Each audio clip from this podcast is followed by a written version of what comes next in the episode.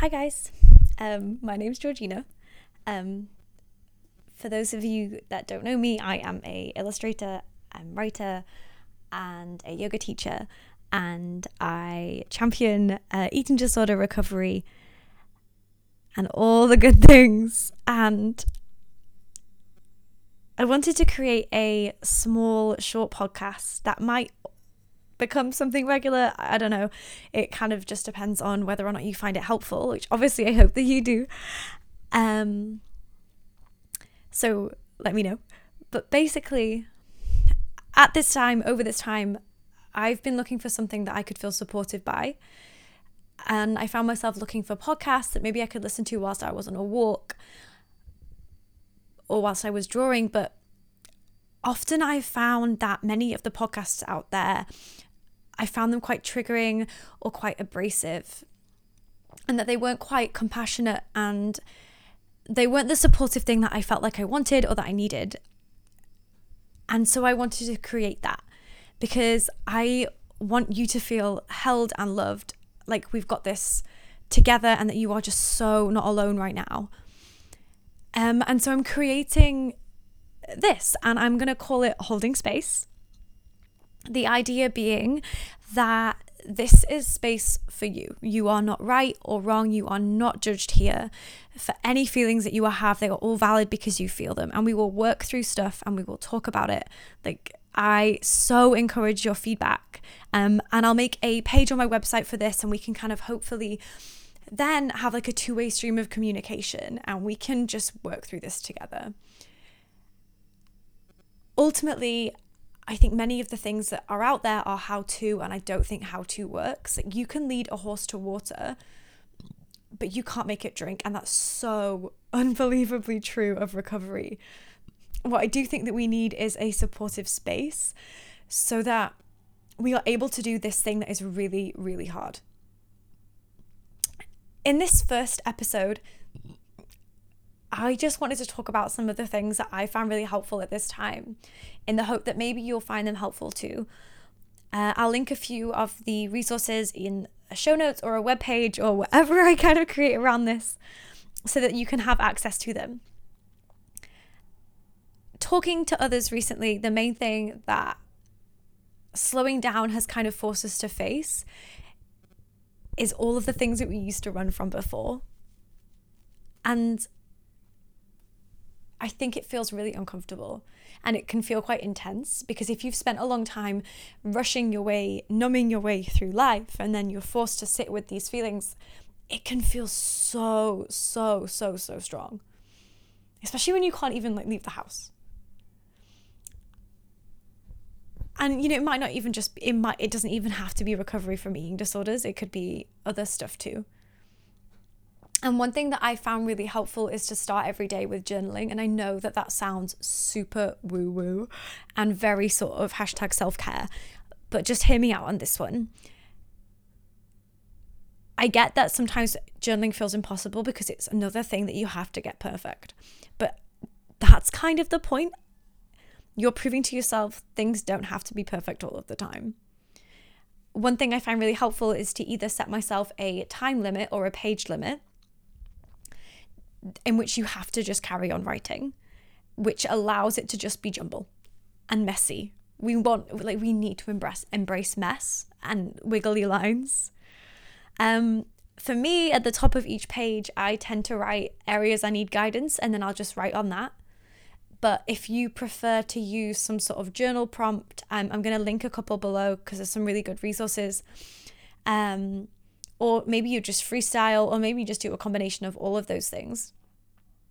And sometimes you might literally might the might write the most mundane, boring things. Like today I did this and then I did that, but you just you keep working through it and you keep writing imperfectly. And eventually it's kind of like you're looking for yourself. A lot of what we do with eating disorders is we look for permission from other people or we look outside ourselves for the answer. And this is about completely the opposite.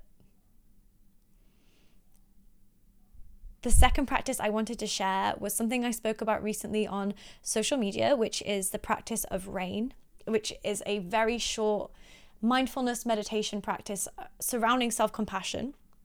Um, it's outlined by a amazing woman called Tara Brach. Again, I'll link her in the notes or webpage. But her book, uh, Radical Compassion, is incredible. I would so recommend it if you have the opportunity to read it. Um, so, RAIN stands for R, recognize.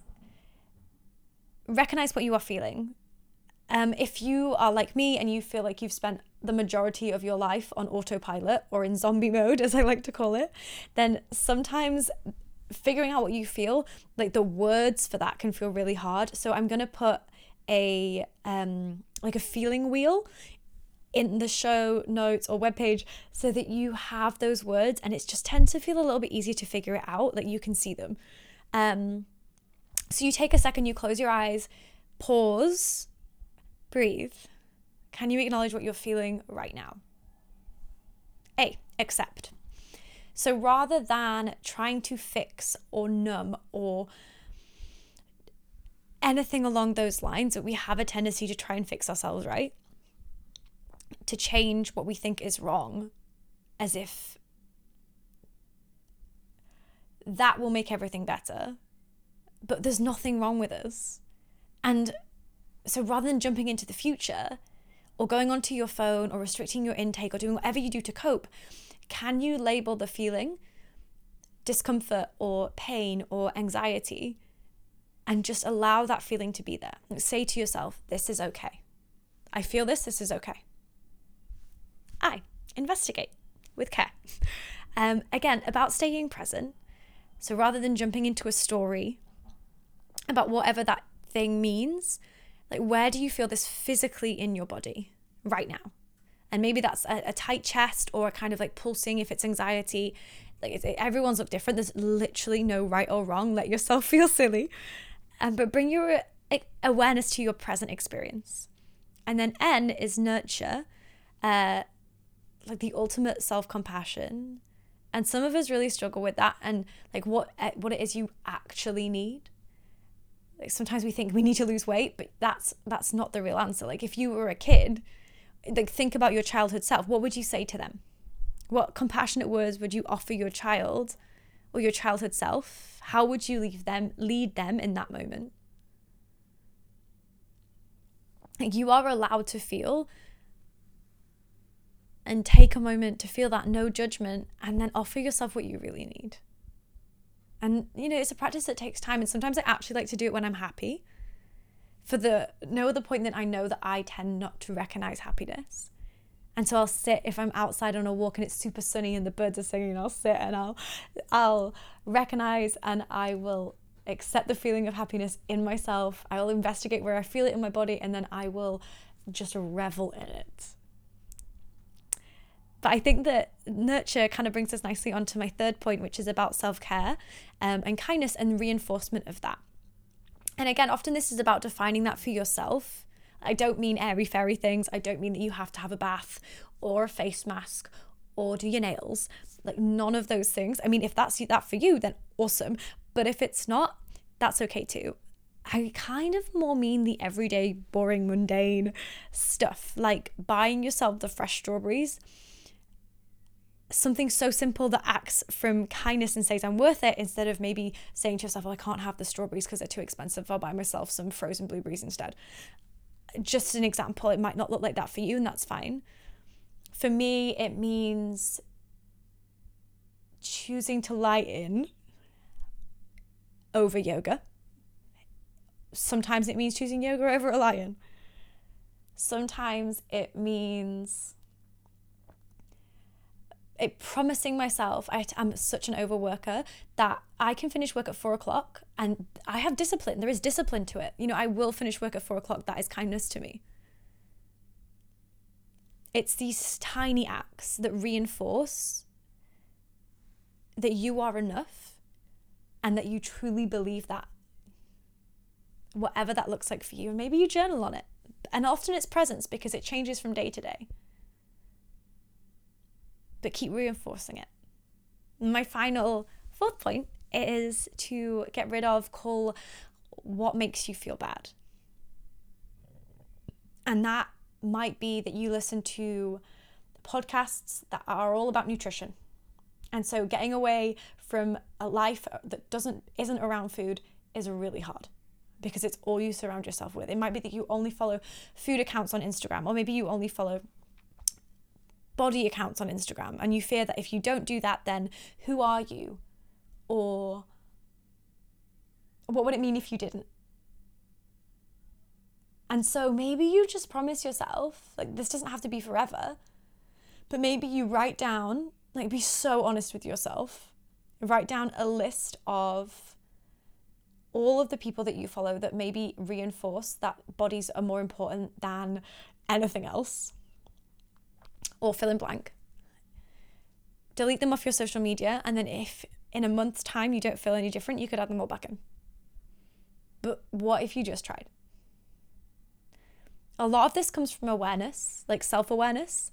And I think that in later episodes, we'll definitely talk about this more because I think that part of recovery is knowing that you don't need permission from anyone else and it's defining it for yourself and taking ownership. So we'll definitely talk about that. Um, I also wanted to talk about things like all in and body image, intuitive eating, um, maybe more practical aspects of recovery, healing, what that looks like, um, and all those sorts of yummy good topics. But as I said, I want this to be a supportive place. Like, I want you to feel supported. I want you to know that you're going to be okay and that there is a world outside of recovery and food. If only you look for it, if only you allow yourself the space to see it. I hope that you have enjoyed this episode. Very short and sweet, but please let me know what you thought and have a really lovely day. You've totally got this.